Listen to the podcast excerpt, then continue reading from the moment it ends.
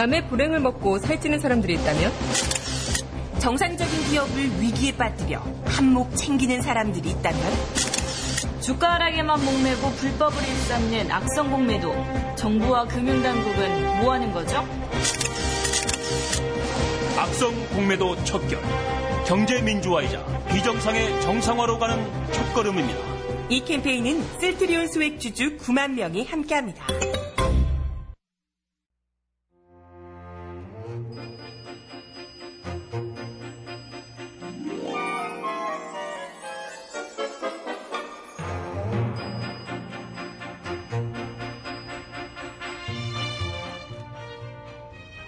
정혜림의 발칙한 뉴스.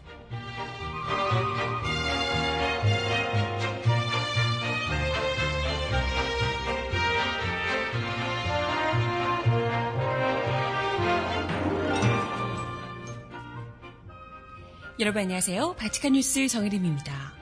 새누리당 친박계 핵심 인사들이 지난 4.13 총선 과정에 깊숙이 아주 깊숙이 개입한 정황이 담긴 녹취 파일이 공개돼 파문이 일고 있습니다. 거론되는 이름들만 어 쟁쟁합니다. 박 대통령을 누님으로 모신다는 윤상현 의원, 전 경제부총리 최경환 의원 등인데요. 어, 대선 개입에 총선 개입에 수사 개입, 언론 개입 등등 권력으로 모든 곳에 손을 다 뻗어서 그랩 그랩 하고 계시니 이런 게 바로 독재라는 거예요. 음악 듣고 와서 오늘 이야기 함께 나눠볼까요? 한대수 씨의 물 좀 주소 듣습니다. 신청곡 있으신 분 주세요.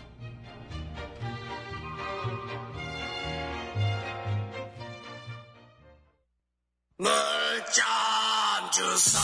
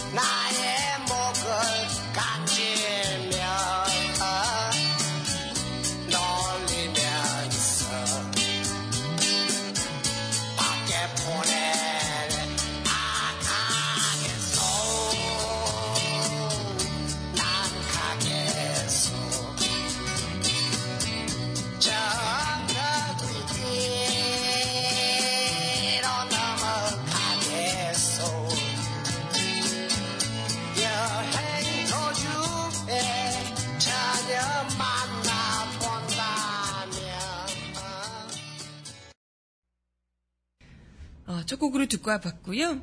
신청곡 잠시 후에 전해드려보도록 할게요.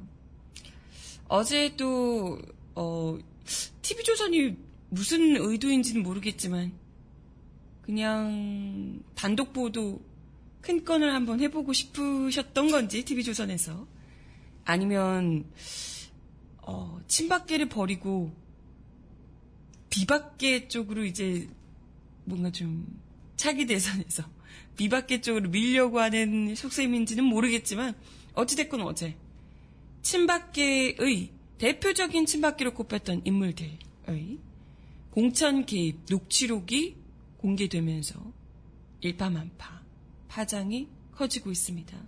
사실 뭐 그간도 워낙 비슷한 일들이 많아서 예상했던 뭐 범주 안에 있는 일이긴 합니다만은 우리가 대놓고 대선 개입하고 이런 것까지 봤는데 그죠? 뭐 더 충격적이게 있겠습니까? 뭐 직접 언론에다가 그거 안 돼 뭐 이렇게 보도 개입하는 것도 보고 웬만해선 우리가 놀라지 않는 심장인데요. 그럼에도 불구하고 또다시 어, 예상은 했지만 직접적으로 이렇게까지 정권이 직접 여당의 공천까지도 직접 힘을 써서 관리하는 정황이 담긴 그런 녹취록이 공개되면서 논란이 일고 있습니다. 지금 가뜩이나 8월 9일에 전당대회가 있기 때문에 새누리당 안에서도 친박계와 비박계 간의 이 당권 갈등, 다툼이 있잖아요. 근데 이런 상황에서 또 이런 문제가 터지면서 친박계가 상당히 좀 곤혹스러운 입장에 놓이지 않았나 생각이 듭니다. 지난 4월 13일 총선 4.13 총선 때 사실 이런 녹취록이 없었다더라도 공천 과정에 뭐 그죠 상당히 박근혜 대통령의 이 발언들이나 의중이 대통령의 의중에 따라서 집권 여당의 공천이 좌지우지되는 이런 모습을 우리가 똑똑히 볼 수가 있었거든요. 근데 이것이 어떤 식으로 직접적으로 관리가 되는가라는 것을 보여주는 녹취록입니다. 어, TV조선이 공개한 녹취록에 따르면 윤상현 의원, 윤상현 의원 아시죠 다들 대통령을 뭐 누님이라고 부른다는 둥 하면서 굉장한 이 박근혜 대통령과의 친분을 그간 내내 과시해왔던 대표적인 인물 중에 한 분입니다. 이 윤상현 의원이 이야기를 한 내용이에요. 지난 1월 말에 수도권에 출마하려던 모 후보에게 이분이 그 김성희 의원이라는 소문이 있던데 맞나요? 아무튼 뭐 그렇다고 합니다. 어쨌든 예비 후보 모 예비 후보에게 빠져야 된다. 형, 내가 대통령 뜻이 어딘지 알잖아. 형, 거긴 아니라니까. 라면서 지역구 변경을 요구했다고 합니다. 그러면서 어떤 지역은 당연히 보장하지. 그러자 이 김모 씨가 경선을 하라고 그럴 텐데 라고 우려하자 경선을 해도 우리가 다 만들지. 친박 브랜드로 친박이다. 대통령 사람이다. 이렇게 우리가 만들 수 있다. 음, 이렇게 이제 이야기를 합니다. 그 경선을 해도 우리가 다 만들어줄 수 있고 내부에서 하는 거 대통령의 뜻이 어떤지 알지 않냐. 뭐 이제 이런 이야기를 직접 하는 겁니다. 그렇죠? 그러면서 유니원 까불면 안 된다니까 이러죠. 까불면 안 된다니까. 형이라 그러면서 까불면 안 된다고. 내가 더 가깝다 이건가요? 아무튼 까불면 안 된다니까 이렇게 협박을 하니까 이분이 너무 심한 겁박하는 거 아니냐 이렇게 따지자. 형이 얘기한 대통령의 뜻을 내가 가르쳐 준 거 아니냐. 현기한 정무수석하고 최경환, 경환이 형하고 나하고 대통령 다 그게 그거 아니야. 이렇게 이제 다 우리 이제 친박계 핵심들이 같은 뜻이다. 이 뜻을 따르지 않으면 형 안 하면 사달란다니까. 형 내가 별의별 것 다 가지고 있다니까. 형에 대해. 이게 뭐야? 이게 이 의원들 안에서도 약점을 다 가지고 있다는 거예요. 친박계 이 박근혜 대통령이 친박계 핵심들이 의원들 내 별의별 약점을 다 가지고 있고 이걸로 너 내 말 들어라고 협박을 하고 있다는 겁니다. 이것만 이 짧은 몇 마디 녹취록 안에도 어마어마한 것들이 다 가지고 있죠. 대통령의 뜻에 따라서 공천이 자주유지된다. 라는 것부터 시작해서 약점을 의원들 약점을 잡고 이걸 그냥 마음대로 휘두른다. 이런 것들. 경선 따위 아무것도 아니다. 우리가 다 만들어줄 수 있다. 라고 이야기하는 것부터. 네, 뭐, 아무튼, 윤 의원 뿐만이 아니고요. 최경환 의원. 당시 경제부총리에서 이제 후보로, 의원으로 나온다고 이제 후보로 나왔던 바 있는데. 아무튼 최 의원도, 최경환 의원도 전화를 해서 지역구를 옮기라고 종용을 합니다. 사람이 세상을 무리하게 살면 되는 일이 아무것도 없잖아. 자꾸 붙으려고 하고 음해하고 그러면 땡땡땡도 가만 못 있지. 어, 뭐 이렇게 얘기를 합니다. 공천 보장을 약속해 달라고 이야기를 하자. 그건 땡땡땡도 보장을 하겠다는 거 아니야? 라고 이야기를 합니다. 아우, 저 온갖 압박이 다 들어오네요. 이제 이 당 관계자에 따르면 제가 아까 이야기 드렸던 대로 경기 화성갑에 도전했던 김성회 전 의원으로 알려지고 있습니다. 화성갑은 여러분들 아시겠지만 서청원 의원, 친박계 좌장격인 서청원 의원이 2013년 10월 보궐선거에 이어서 총선에서도 당선이 된 곳입니다.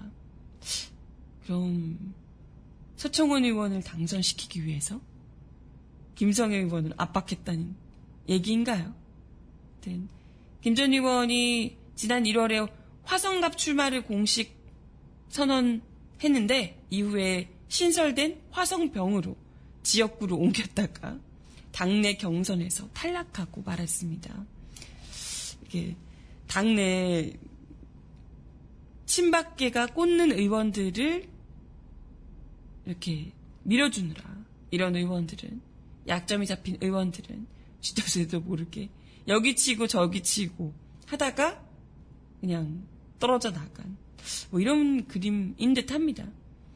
아무튼 이와 관련해서 윤 의원은 윤석열 의원은 아직까지는 공식 해명을 내놓지 않고 있다고 하네요. 앞서 윤 의원이 지난 공천 과정에서 김무성 전 대표에 대한 욕설 녹취록 파문 때문에 공천에서 배제돼 탈당한 전력이 있죠. 그러네. 이분 이거 입 조심하셔야 되겠네요.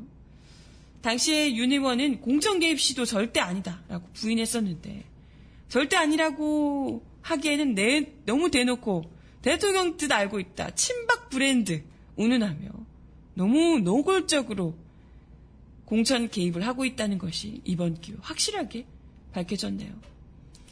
아무튼 최 의원 측은 최경환 의원 측은 경환형 최경환 의원 측은 수도권 분구 지역이어서 이왕이면 이 분구 지역으로 가는 게 좋지 않냐라고 권유한 거지 공천 개입은 절대 아니다. 라고 이야기를 했다고 합니다. 해명이라고. 아니 뭐 어, 공천 보정 약속해달라 이런 얘기 오가고 뭐 그건 안 된다 얘기하고 이런 게 어떻게 공천 개입이 아닐 수가 있는지 참. 네. 아무튼 이와 관련해서 비박계 당권 주자들이 당과 새누리당과 중앙선관위 조사, 검찰 수사 등을 요구하며 강하게 반발하고 있는 상황입니다. 당에서 철저히 진상을 밝히고 형사적으로 처벌할 사유가 있다면 수사를 의뢰해서라도 진실을 밝혀달라라고 의뢰하고 있습니다. 아마도 이게 지금 당권 경쟁을 앞두고 있기 때문에 보다 더 박차를 가해서 비박계가 압박하는 목소리를 높이지 않을까 이런 생각이 듭니다. 정병국 의원도 명백한 공직선거법 위반이다 라고 이야기를 하며 당과 선관위의 진상조사를 촉구한다고 밝혔습니다. 아무래도 이제 전대 판도에 영향을 줄 수 있을 것으로 보여지죠. 원래 그 친박계 쪽에서는 우리 친박계 좌장인 서 의원을 서청원 의원을 추대하려고 했었고요.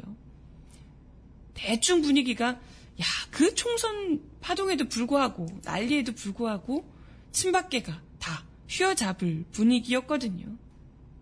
근데 그럼에도 불구하고 지금 이런 파문이 터지면서 아마도 이게 느낌이 오죠. 이게 그냥 터진 건 아닌 것 같고 TV조선에서 친박계로부터 이 전대를 승리하기 위한 비박계의 어떤 암투? 김성애 의원 쪽에서 뭐 녹취록을 뭐 흘리면 비박계 그때 이제 앙심을 품은 김성애 의원 측?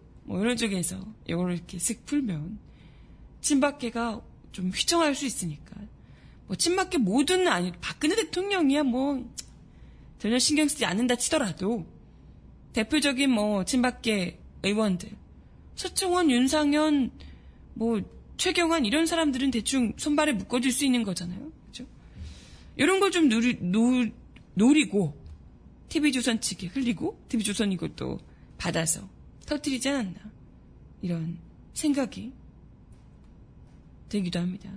뭐 수사를 실제로 할지 안 할지 모르겠지만 수사도 안 할 거라고 그러시는데 수사를 안 하든 어쨌든 자신들이 원하는 이 전대에서 비박계가 승리하는 친박계를 누르는 뭐 이런 그림은 일추 얼추 좀 나름대로 이제 펀치를 한번 날린 거기 때문에 그런 그림을 좀 생각해서 한 게 아닐까 싶고요.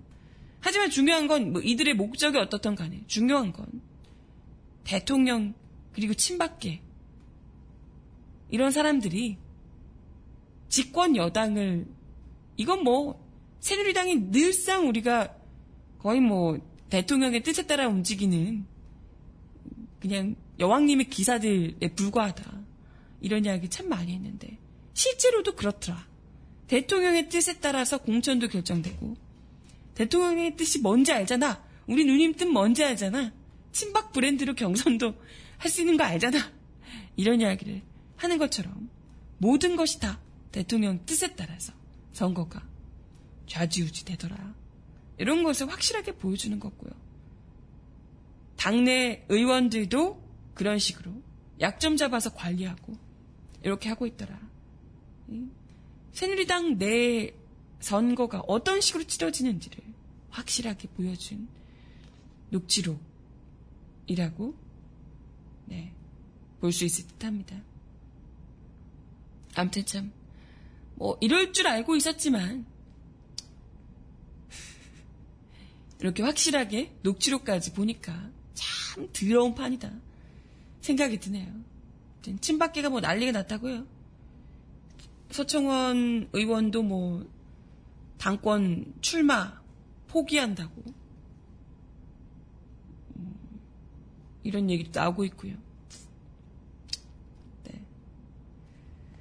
아무튼 음악 하나 듣고 와서요 이야기 더 나눠보겠습니다.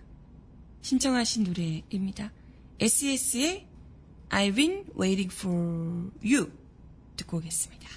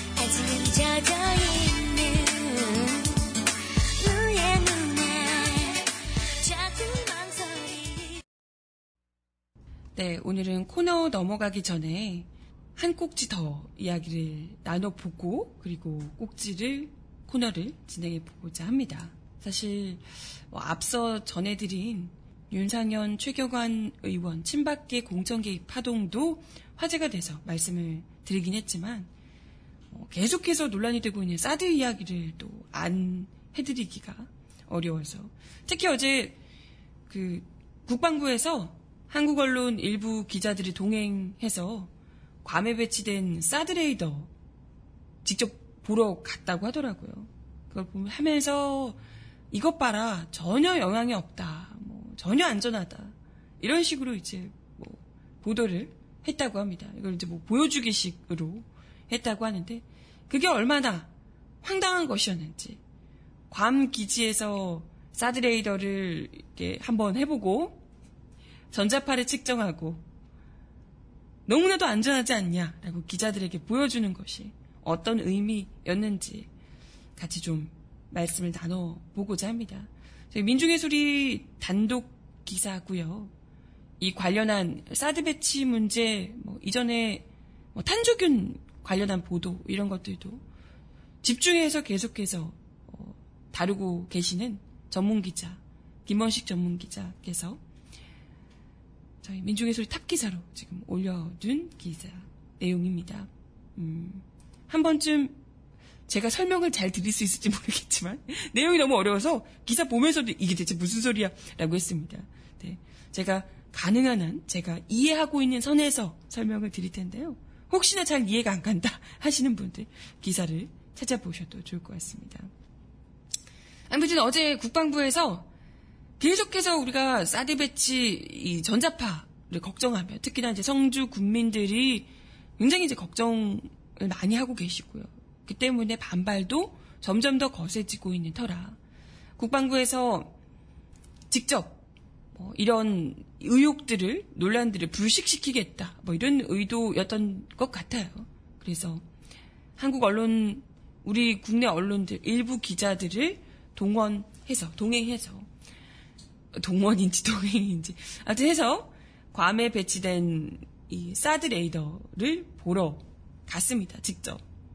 그래서 이 직접 배치된 사드 레이더를 전자파를 한번 흘려보고 전자파 측정을 해봤더니 최대치가 우리 방송통신위원회 전자파 인체 보호 기준치의 0.007% 수준 아주 낮은 수준이었다 라고 이야기를 했습니다.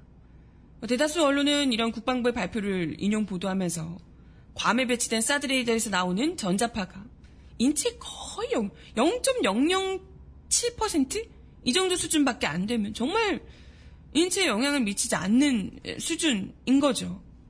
그래서 언론들이 군 관계자가 이야기를 하길 이 정도의 의미는 일상생활에서도 나올 수 있는 수준이다. 라고 설명을 했습니다. 여러분들 느끼셨어요? 거기까지 갔는데 지금 언론들이 직접 자기들이 체험해서 뭘 하고 이런 게 아니라 국방부가 이야기를 해준, 국방부가 측정해서 보여준 것, 국방부가 이야기를 한 내용, 이런 것들만 지금 다 쓰고 있어요. 실제로 언론들이 직접 뭔가를 취재하고 자기들이 측정해보고 이럴 수 있는 뭐 이게 상황이 아니었다는 거예요. 뭐 군시설이니까 또 그렇다고 했겠죠. 근데 뭐 사드의 안전거리가 100m라고 하면서 100m 밖은 절대적으로 안전하다 이런 류의 주장을 하고 있는 국방부가 글쎄 그 이외의 지역들 200m, 300m 지역들을 왜 측정 안 했는지도 모르겠지만 어찌됐든 동행한 기자들에 따르면 레이더의 취재진이 완전히 접근할 수는 없었다 그래요. 레이더를 직접 확인해보고 어떤 이제 상황인지 어떤 식으로 이게 되는지 이런 것들을 확인해 볼 수 없었고요. 군의 기밀 사항이었다는 거죠. 사드 레이더 자체를 완전히 공개하지 않고 단지 같이 동행한 우리 군이 측정한 수치 이것만 보고 믿어라 라고 이야기를 하는 것 이걸 우리가 어디까지 신뢰를 할 수 있느냐라는 겁니다. 우리 김원식 기자께서 이런 지점을 지적하고 계세요. 그러니까 레이더의 출력 문제라는 거예요. 만약에 최대 60와트로 불을 환하게 밝힐 수 있는 전등을 60와트 정도로 불 킬, 불을 켤 수 있는데 한 20와트 정도로만 켜놓고 이것 봐 주변에 아무 문제 없지? 라고 하게 되면 평소에는 막 60씩 하다가 이게 그게 문제인 거잖아요. 어느 정도 출력으로 얘들이 켜놓고 어느 정도 레이더를 이 출력으로 켜놓고 전자파를 측정했는지 이런 걸 보여주지 않는다는 거예요. 그러니까 이 전자파를 기자들 앞에서 측정할 당시에 정말 만땅으로 만땅 60와트가 최대치라면 60와트만큼 최대치로 해서 레이더를 작동하고 있었는지 이런 게 이제 중요하다는 거예요. 뭐 물론 또 이제 군사용이기 때문에 이런 고성능 레이더 이런 것들이 출력이나 주파수 등을 군사 기밀이라고 얘기하기 때문에 공개하지 않을 수 있죠. 특히 이제 주파수가 공개되면 상대방이 역공격을 당할 수도 있다. 이렇게 이제 이야기를 한다 그래요. 그래서 이런 엑스밴드 레이더 이게 이제 특히 사드에 있는 레이더인데 이런 것들이 특히 주파수가 중요한 거라서 요걸 이제 괜히 공개했다가 뭐 역공격을 당할 수도 있다. 그러니까 안보상 군사 기밀이 될 수밖에 없다. 이렇게 이제 주장할 수 있는 겁니다.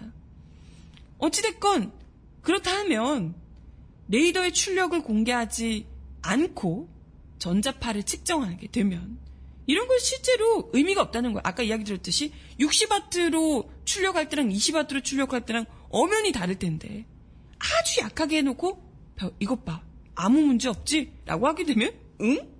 이렇게 된다는 거예요. 지금 문제가 되고 있는 이 사드레이더의 출력이 대체 얼마일까? 이거는 뭐 이야기했듯이 군사 기밀인데요. 하지만 군사 전문 매체에 언급된 각종 자료에서 이 사드 레이더의 출력을 대충 환산해 보면 어, 군사 전문 매체인 최신 미사일 방어닷컴에서 이야기를 한 출력, 레이더의 출력을 대충 계산해서 보도한 내용이 있습니다. 음, 이 어려운 이야기로 이렇게 막 어, 이게 이제 돼 있는데요. 어, 어려운 얘기를 다 빼고 쉽게 말해서 말씀을 드리면 이 사드 레이더가 내는 평균 출력이 60와트 배열 등 1351개를 동시에 켜는 것과 같고요. 최대 출력을 낼 때는 60와트 배열 등 6758개를 동시에 켜는 것과 같은 출력을 낸다고 합니다. 평균은 1351개, 60와트로. 그리고 최대는 6758개. 이 정도를 켜는 것과 출력이 같다는 거예요. 그러면 이게 60와트 배열 등 6천여 개를 동시에 켠 레이더면 정말 어마어마한 수준인데 이걸 100m 100m까지는 그렇고 정부는 100m 밖에서는 안전하다라고 하잖아요. 100m 바로 밖에서 사람들이 우리 이 성주 같은 경우에는 그것도 100m 하고 바로 밖에 어마어마한 민가도 있고 뭐 이런 거잖아요, 진짜. 3.5km 안에 민가도 있고 이런 게 이제 문제인데 이게 정말 안전한 건지 아닌 건지는 제대로 조사되지 않고 있다는 거예요. 실험을 해본 제대로 해본 건지 아닌 건지 모른다는 거죠. 특히나 이 고성능 레이더의 핵심이 냉각 장치라고 하는데 레이더가 이제 굉장히 뜨거 엄청 뜨겁다고 해요. 이 그 레이더 이쪽 근처에 한번 가봤던 항상 노출된 거 아니고 어쩌다 한 번 몇 번 가봤던 이군 미군에 따르면 굉장히 뜨거워서 가까이 가는 것만으로도 열기가 막 너무 뜨거워서 황급히 목을 피한 적도 있다. 이렇게 이제 예비역이 이야기를 한 바가 있다고 합니다. 뭐 장시간 노출이 안 돼서인지 여태껏 건강에는 아무 문제가 없다라고 레이더에 잠깐 가까이 가봤던 사람이 이야기를 했다고 하는데 어, 이 사람마저도 가까이 가긴 했지만 굉장히 뜨거웠고 몸을 얼른 피했다. 하지만 장기간 노출은 안 돼서 인지 건강에는 아직 문제가 없다 라고 이야기를 했습니다. 장기간 그 가까이에서 노출된 적이 있는 사람들이 우리 지금 성주 같은 지역처럼 이런 경우가 지금 없다는 거예요. 단순히 그냥 건강에 아무 이상이 없다. 잠깐 가서 황급히 몸을 피했는데 아무 문제가 없다. 이런 식으로 이야기를 하는 것은 어, 절대 적당한 사례가 아니다라는 거죠. 오히려 이 그 레이더를 정비하면서 30년간 군 복무를 했던 사람, 뭐 건강에 이상이 없다라고 주장을 하고 있지만 이 사람 역시도 장기간 노출 안 됐다 본인 스스로 그리고 사드는 고출력이니까 조심하라 이런 이야기를 했다 그래요. 근데 이 사람이 했던 것은 지금 현재 같은 3세대가 아니고 1세대 지금보다도 좀 출력이 더 낮은 모델이래요. 지금은 그때보다 더 센 고출력의 모델이라는 거죠. 이 사람 말만 들어서도 굉장한 고출력의 무기고 레이더고. 그러니까 조심해야 되고. 장기간 있는 것은 당연히 위험할 수밖에 없다 라는 것인데. 그리고 중요한 건 이제 미군에서 이때까지 그 교본에서 나왔던 것처럼 3.5km, 5.5km 이상은 떨어져야 최소한 안전하다. 라고 하는 것이 우리 국방부에게만 100m 밖은 안전하다 라고 주장하는 것이. 대체 무슨 의도인지 이 거짓말을 밝히기 위해서 계속해서 지적을 하는 것인데 이와 관련한 이야기는 지금 국방부가 계속해서 답변을 회피하며 문제의 본질을 비켜가고 있다는 겁니다. 그러면서 기자들 몇 모아서 출력이 얼마인지 얼마로 이걸 내보내고 있는지는 얘기하지 않고 그건 군사 기밀이다라고 하면서 현장에 가서 레이더 지금 어 안전하지 이런 것만 하- 하며 아무 문제 없다 라고 이야기하는 심지어 그 지역들에서도 우리처럼 괌도 일본도 우리처럼 민가가 바로 앞에 레이더 이렇게 쏘는 지역 바로 앞에 민가가 있는 경우가 없다라는 게 핵심인 거잖아요. 그죠? 아무튼 레이더 전방 배치 지역 바로 앞에 텅텅 비어둔 괌을 가서 이것 봐 아무것도 정말 아무 문제 없으면 왜 그렇게 텅텅 비어놨을까? 그것부터도 아이러니한데 이걸 우리는 우리 지역에서는 우리 성주에서는 바로 앞에 민가가 위치한 곳에 있으면서 미군에서는 미군에서조차도 자기들끼리 다른 지역들에서는 그 인근을 다 앞을 비워놓고 우리 이 지역에서만 우리 국방부만 아 우리 국민들한테 안전하다고 해줘요 라고 이야기를 하고 있는 이 아이러니함 어떻게 해석해야 되겠습니까? 진짜. 네. 어처구니가 없죠.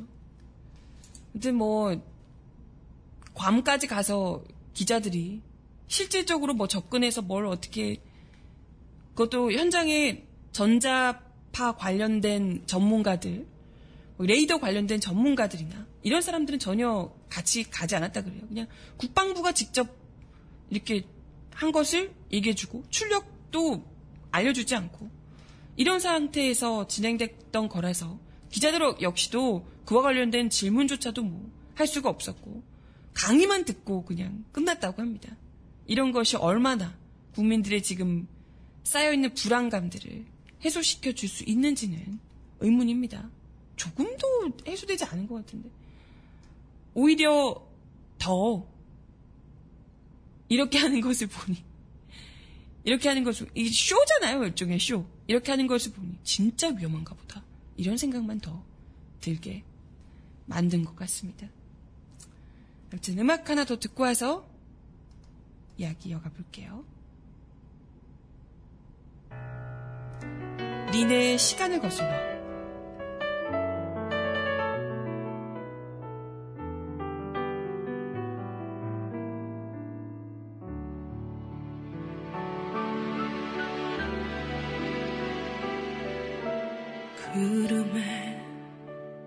빛이 느려지고 창가에 요란히 내리는 빗물 소리만큼 시린 기억들이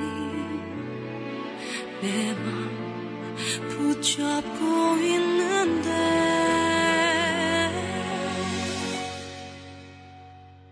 갈수록 짙어져간 그리움에 잠겨 시간을 거슬러 갈 순 없나요?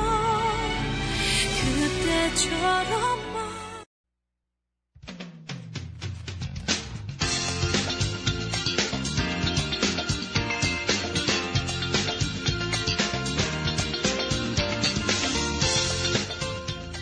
정하나의 발칙한 브리핑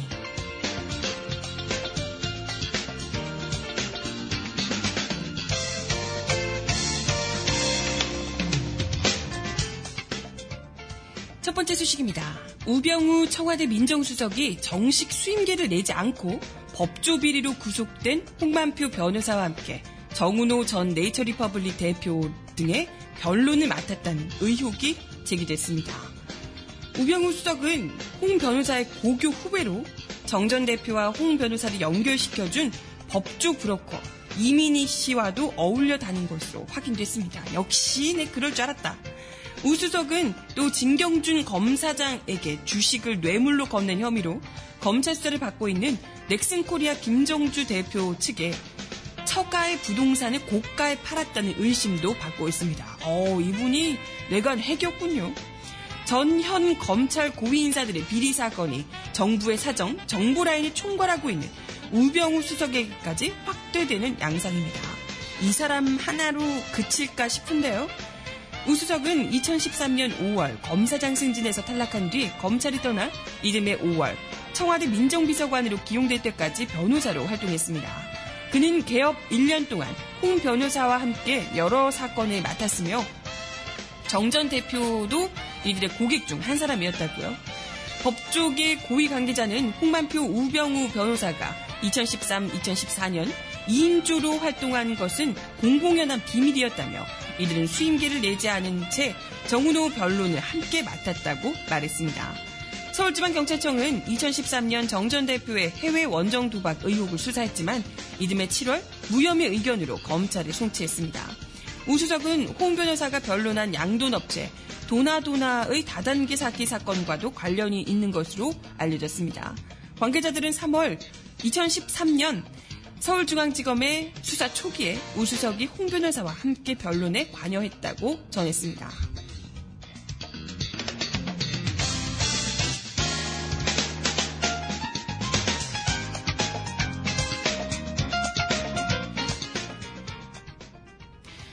다음 소식입니다.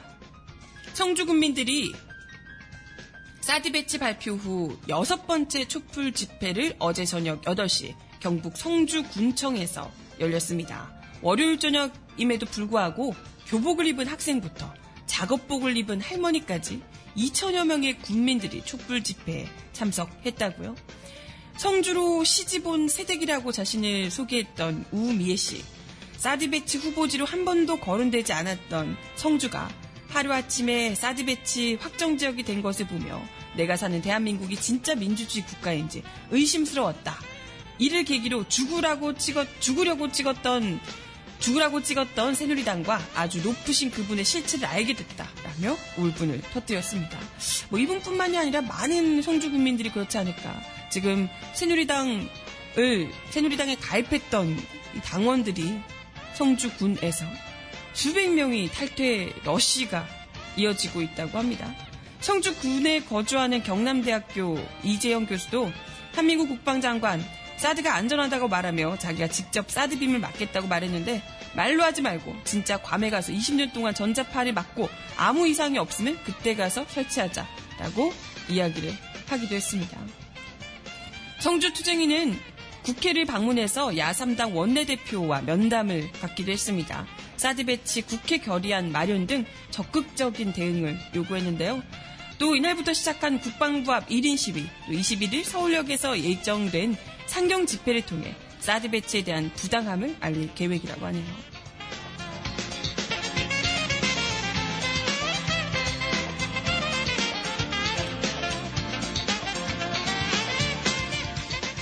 마지막 소식입니다. 현대자동차와 현대중공업 노조가 오늘 동시 부분 파업에 들어갑니다. 두 노조의 동시 파업은 과거 현대그룹 노조 총연맹 연대 파업 이후 무려 23년 만이라고 하네요. 현대차 노조는 올해 임금 협상에서 합의점을 찾지 못하자 이날 1, 2조 근무자가 각 2시간 파업을 하기로 결정했습니다. 현대중 노조도 임금 및 단체 협약 교섭에 진전이 없어 구조조정 대상 부서 인원 일부가 파업할 예정이라고요. 현대차 노조는 오늘부터 22일까지 4일 연속, 현대중 노조는 이날과 20일, 22일 각각 파업을 예고했습니다. 두 노조가 이번 주에만 세 차례 동시 파업을 하는 겁니다.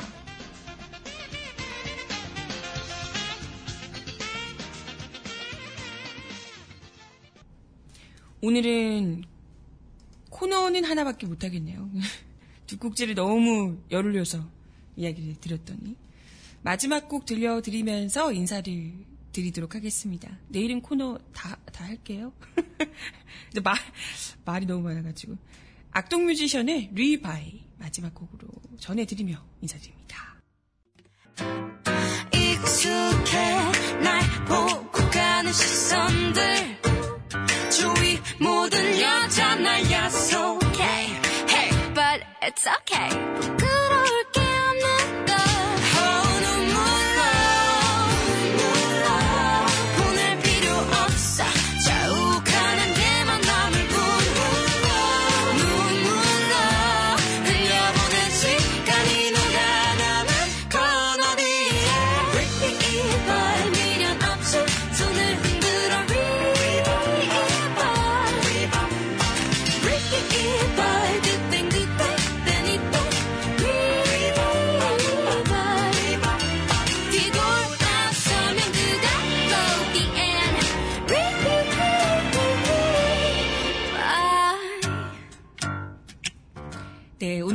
오늘도 발칙한 뉴스 함께 해주셔서 감사합니다. 아, 오늘도 엄청 덥대요.